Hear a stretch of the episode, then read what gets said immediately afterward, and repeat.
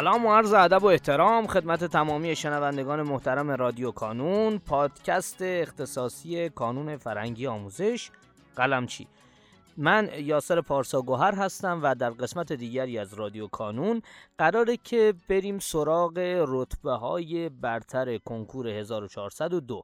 البته بهتره بگم که یک سری قسمت هایی رو ما اختصاص میدیم به مصاحبه جناب آقای قلمچی با رتبه‌های برتر و در این مصاحبه ها من پیشاپیش عذرخواهی میکنم که احتمالاً به خاطر اینکه حالا محیط محیط استدیویی نبوده ممکنه کیفیت صدا بالا و پایین بشه و امیدوارم که این مصاحبه ها با رتبه‌های برتر بتونه حداقل انگیزه و حالا جهتیابی و پیش به سمت موفقیت رفتن رو در ذهن شمای دانش آموزی که هنوز حالا ممکنه یه سال، دو سال یا چند سال تا کنکور داشته باشین بگذاره.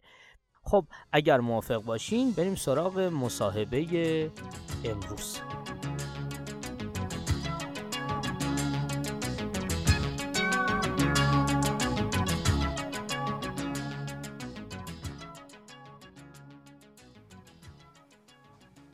شما کنکور دی و کنکور تیر رو چطوری تلفیق کردی؟ چقدر تمرکزت رو دی بود، چقدر روی تیر بود و نتیجه دی چه تأثیری داشت روی ادامه مسیرت؟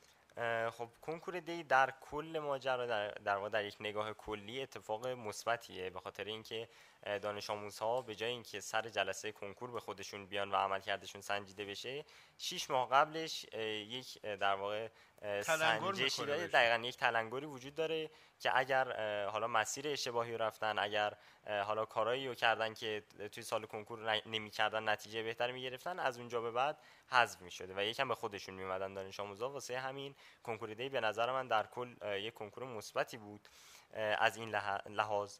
ولی از لحاظ اینکه حالا عملکرد خودم چه جوری بود، عرض کردم من چون جمع‌بندی و تثبیت مطالب رو انجام نداده بودم خیلی نتونستم درصد بالایی از سوالات رو توی کنکور دی جواب بدم. شاید میانگین درصدم فکر کنم حدود شصت خورده‌ای درصد بود و بالاترین درصد من باز همون فیزیک بود، چون فیزیک رو تقریبا فقط تموم کرده بودم و بقیه درس‌ها تثبیت مطالبشون مونده بود. و بعدش بعد از اون سعی کردم که حالا یکم نیمه پر لیوان رو نگاه کنم، یعنی مثلا اگر میانگینم شصت خورده درصد بود به اون سی خورده درصدی که جواب ندادم نگاه نکنم، به اون شصت درصدی که پاسخ دادم نگاه کنم و بعد از اون مطابق اون حالا مطابق نقطه ضعف هایی که از مباحث مطالعه شده توی کنکور دی پیدا کردم اونا رو تقویت کنم و مباحث خونده نشده رو هم، یعنی تا حالا جمع‌بندی نشده بهتر چون خونده بودم قبلا، اون مباحث رو هم در واقع تکمیل کنم که بتونم بهترین عملکردم رو در کنکور تیر داشته باشم. یه دوگانه دیگه امتحان نهایی و کنکوره. خب امسال امتحان نهایی اهمیتش خیلی بیشتر از سال گذشته بود. این دوتا رو چگونه تلفیق میکردی؟ چقدر تشریحی، چقدر تستی؟ روش چطوری بود برای تلفیق امتحان نهایی و کنکور؟ حالا اوایل سال یازده هم که همون خبر حذف عمومی ها از کنکور و تأثیر قطعی معدل اومد، خب در واقع به هر حال یه احتمالی میدادیم که شاید عمومی ها برگرده، ولی خود به خود گوشه ذهنمون اینجوری بود که بیشتر وقتمون رو دیگه بذاریم واسه اختصاصی ها و کمتر به عمومی ها توجه کنیم و همین هم باعث شد که من خیلی افت تراز داشته باشم در آزمون‌های یازده هم توی بخش عمومی و یه افزایش ترازی در بخش اختصاصی. اختصاص. توی سال دوازده هم هم حالا یک چیزی که به نظرم اگر مطالعه عمومی ها رو از اوایل سال شروع می‌کردم خیلی بیشتر کمکم می‌کرد. من تنها درسی که از اول سال یکم جدی‌تر گرفتم درس ادبیات بود و بقیه درس‌ها رو گذاشتم برای اوایل اردیبهشت به بعد بخونم و خب خیلی اذیت شدم، چم توی در واقع فرجه اردیبهشت که تایم آزمون جامعه زدنمون بود و هم در فرجه خود امتحان نهایی امتحانات خیلی خستم میکرد، خیلی اذیت میشدم سر امتحانا سر مطالعهشون و اگر مطالعه رو از اول سال یکم در بحث عمومی جدی‌تر میگرفتم، نه خیلی زیاد، مثلا در حد شاید یک ساعت در روز یا مثلا سه چهار ساعت در هفته در کل، این خیلی بیشتر میتونست کمکم بکنه. درصدها تو میتونی بگی؟ درصدهای کنکور تیر من زیست رو نود درصد زدم، فیزیک رو نود و سه ممیز سه درصد، ریاضی رو پنجاه و یک درصد، شیمی رو هم اگر اشتباه نکنم شصت و سه زمین شناسی رو هم هفتاد و سه. کدوم رو از دی بهتر زده بودی؟ عملکرد کلی حالا بر اساس سختی آزمون بگیم که خب همه درسام نسبت به کنکور دی یه افزایش در واقع درصدی داشت. حتی ریاضی؟ ریاضی افزایش درصد نداشت. اون می‌بینید خب سوال تیر خیلی سخت‌تر بود و همین پنجاه درصد پنجاه و یک درصد کنکور تیر شاید ارزش بیشتری از شصت درصدی که در کنکور دی زدم داشته باشه. یک ریاضی و یک تجربی پنجاه بودن، اونجا هشتاد بودن، پنجاه خورده هشتاد خورده، یعنی هم شما شصت بودی، خب پنجاه خیلی بالا بوده. بقیه درسات سه تا درس دیگر بیشتر بودن. هم بله شیمی که افزایش، بله همشون افزایشش. فقط توی ریاضی درصدی به خاطر درصدی اومد پایین. این سختیه درس ریاضی بهت آسیب نزد تو جلسه؟ تونستی خودتو مدیریت کنی؟ آماده بودی که یه درس سخت باشه خودتو نوازی و به هم نریزی؟ چیکار کردی برای مدیریت زمان توی ریاضی؟ داخل جلسه کنکور خب به هر حال یه جو خاصی داره و خب خیلی اون استرس خیلی بیشتر از آزمون‌هایی که ما شرکت می‌کنیم. شاید آزمون‌های آزمایشی که می‌دادیم میشد درس ریاضی توی خود همین آزمون‌های قلمچی اوایل سال خیلی سخت بود، شاید مثلا درصدش از هفتاد یه یه درصد خیلی مناسبی بود، معادل نود درصد مثلا آزمون‌های دیگه‌ای بود.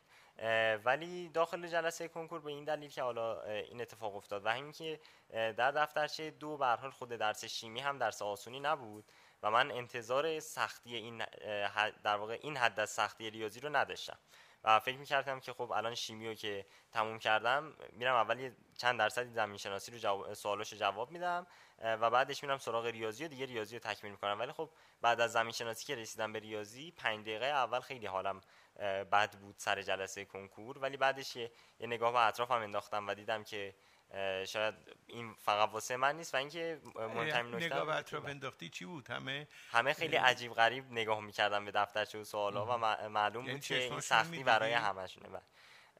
و چشمای همه رو می‌دیدی که عجیب غریب نگاه می‌کردن؟ نه خب اون بچه‌ای که ردیف خودمون بودن خود دیده می‌شدن، ولی خب چون ردیف آخر بودم جلویی‌ها رو خیلی نمی‌تونستم دقیق ببینم. و بعد از اینکه حالا صفحه اول دیگه تموم شد و دیدم که واقعا مثلا شش هفت سوال اول خیلی سخت بودن و قابل پاسخگویی نبودن، یکم حالم بهتر شد، گفتم که خب واقعا دیگه خیلی سخته، مثل کنکور هزار و چهارصد اومده. بعد دیگه سعی کردم که تا حد امکان سوالا رو جواب بدم. یک بار همه رو جواب دادی یا اینکه برگشتی؟ نه من برگشتم، فکر می‌کنم حدود سه بار اگر اشتباه نکنم برگشتم. بار اول تا آخر دفترچه رفتم، قصدم این بود که سوالای آسون رو پیدا کنم که حل بکنم، شاید سه چهار تا سوال بیشتر نتونستم حل بکنم. و بعد از دور دوم که برگشتم یکم خب تایم بیشتری گذاشتم، حدود پنج تا سوالم حل شد. ولی خب بار سوم که برگشتم دیگه چون چندین بار صورت سوالا رو دیده بودم و انگار خود مغز خود به خود یه راه حلی براشون تصور میکنه، دور سوم دیگه من نزدیک ده تا سوال پاسخ دادم که زمان کمتری هم نسبت به اون دو در واقع دو دفعه قبلش. نمرات توی نمره امتحانات مدرسه و نمره آزمون اختصاصی چند شد؟ ترازش چند شد؟ تراز کنکورم شد سیزده هزار و صد و هشتاد و نه، تراز نهاییم هم ده هزار و هشتصد و سی و شش.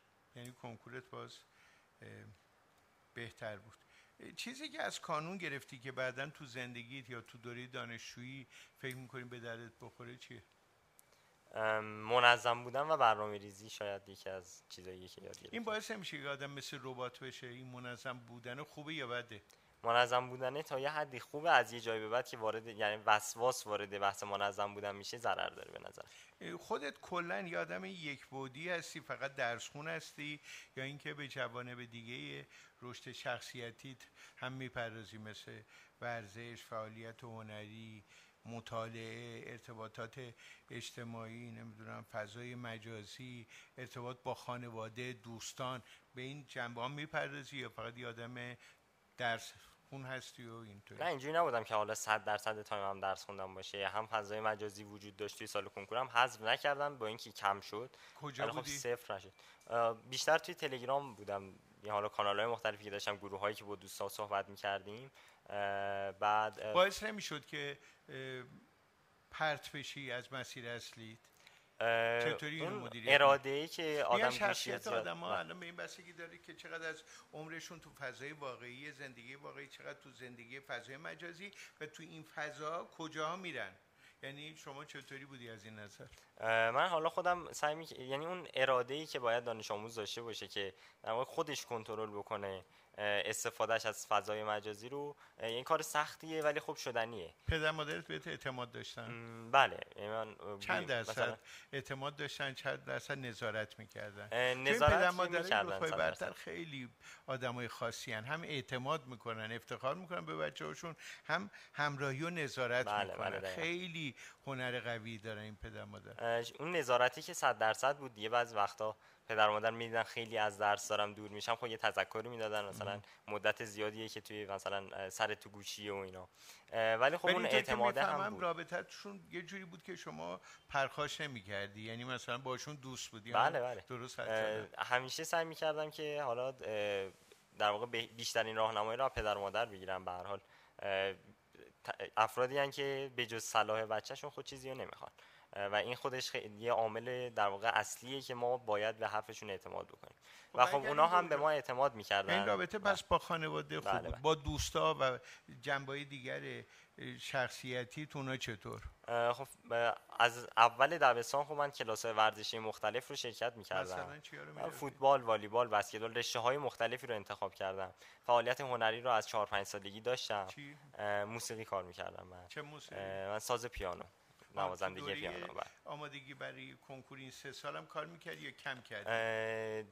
تا سال یازدهم خیلی خوب در واقع جدی‌تر پیش رفتم، از اواسط سال دوازدهم خیلی کم شد ولی خب به صفر نرسید. دانشگاه بری ادامه میدی؟ بله صد درصد.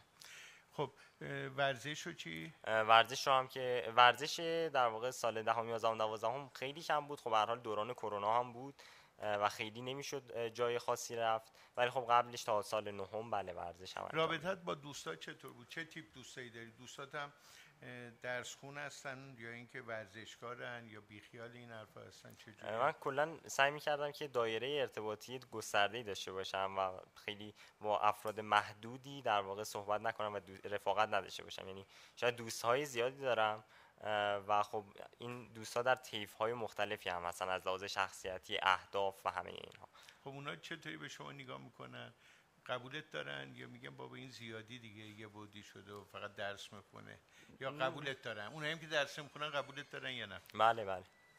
دوستای سعی کردم که در دوران در واقع در کلا در دوران زندگی دوستایی انتخاب بکنم که علاوه بر همراهی، حالا به هر حال یک سری شوخی‌های دوستانه هم همیشه هست ولی خب همیشه همراه باشن، نه اینکه بگن که نه مثلا این خیلی درس میخونه و اینا. یعنی اینم اگر همچین چیزی رو میگفتن شاید از روی شوخی بوده، نه خیلی جدی که من از سمت درس خوندن در واقع منحرف بکنن به مسیرهای دیگه. شما گفتی پدر مادرت موقعی که احیانا نمرت خوب نمیشد نه تنها شما رو سرزنش نمیکردن بلکه همراهی میکردن. توی زمینه سازی برای رشد فکری شما، افزایش توانایی ذهنی شما، پدر مادرتون قبل از دبستان و در دوره دبستان چه کاری براتون کردن؟ به هر حال قبل از اینکه صحبتمون رو شروع کنیم گفتی که من میتونستم اسم تابلوها رو بخونم، اینا رو بگو. در همین حد قبل مثلا پیش دبستانی تابلوهای خیابون رو میتونستم بخونم، خیلی هم کم میتونستم بنویسم و خب به هر حال این رو مدیون پدر و مادرم چون اونا بهم یاد دادن. بحث حالا آموزش‌های دیگه مثل آموزش زبان هم به هر حال از کودکی بوده و خب توی آماده سازی در واقع ذهنی افراد رسم براتون خوندن. کتاب داستانم پدر مادر براتون گفتن. یادت میاد اولین کتاب داستانی که خودت شخصا خوندی چی بود؟ واقعا یادم نمیاد که چی خوندی. اولین باری که یه کتابی رو خودت خوندی کلاس چندم بودی؟ شاید کلاس چهارم یا پنجم بود که یه کتاب رو که در واقع به انتخاب خودم و دیگه با شروع اشتیاق خودم برم سمت یک کتاب، شاید سال سوم یا چهارم بوده احتمالاً. کتابخونه یا کتاب فروشی هم می‌رفتیم با پدر مادر؟ بله بله. چه کاری رو احتمالش مشترک با پدر مادرت انجام بدی؟ مشترک با پدر و مادر مثلا، خب به هر حال با پدرم ورزش میرفتم و هر الانم میرم. یعنی استادیوم میرفتین؟ نه ورزش های مختلف، حالا مثلا میخواد فوتبال باشه در واقع خودمون بازی کنیم، یا مثلا پدرم منو میبرد، مثلا پدرم میرفت من باهاش میرفتم. هم تیمی یا مختلفی؟ توی بحث هواداری آره. خیلی پدرم دنبال هواداری فوتبال نیست، علاقه داره نگاه میکنه ولی خیلی با هم میتونی حرف بزنی با پدر مادر. بله بله، صمیمیتی که وجود داره رو خودم خیلی دوست دارم. دعواتون نمیشه؟ نه. بعد تو انتخاب رشته نظر شما چی بود؟ نظر پدر مادر چی؟ انتخاب رشته شاید هنوز حالا امروز فرصت انتخاب رشته هم باز شده و شاید صد درصد هنوز مطمئن نباشم که چه رشته میخوام برم. احتمال میدم که احتمالاً دندون پزشکی برم. پدر مادر چی میگن؟ پدر مادرم مادرم در واقع اینجوریه که خب چیزی نمیگه که نظر خودم رو عوض بکنه، چون معتقده که حالا اگر خودم علاقه‌ای دارم اگر حرفی بزنم ممکنه که در واقع تصمیمم عوض بشه به هر حال با حرف اونها. ولی خب پدرم هم در واقع نظرش با من هم نظره. پدر مادر؟ مادرم دندانپزشکیه، پدرم هم حسابداره. پدرت نمیگفت بیا برو مثلا تو کار حسابداری و این پول سازتره یا اینکه درآمدش بیشتره؟ از اول خیلی تشویقم میکردن به حالا اینکه دندان پزشکی برم و خب علاقه هم داشتم، به هر حال از بچگی توی اون فضا بزرگ شدم و اینکه ورود من به رشته تجربی با این هدف بود. شاید الان چند ماهی هست که خب به رشته‌های دیگه مثل رشته پزشکی هم خب به هر حال فکر میکنم، ولی ورود من به این مسیر خب با این هدف بود. نکته‌ای از خودت بخوای اضافه بکنی توضیح بدی؟ نکته که راستش به هر حال دانش آموزای مختلفی که هستن باید تلاشی داشته باشن که در آخر راه از خودشون راضی باشن. شما راضی بودی از؟ بله بله، یعنی شاید میتونستم یکم بهتر بشم ولی خب الان از موقعیتی که هستم کاملا راضیم. بسیار عالی، خیلی ممنون. ممنون از شما، خیلی ممنون.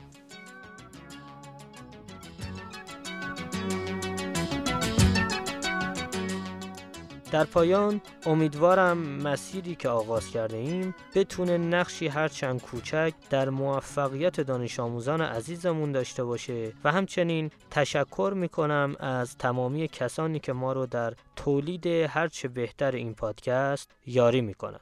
تا شماره بعدی رادیو کانون، خدا نگهدارتون.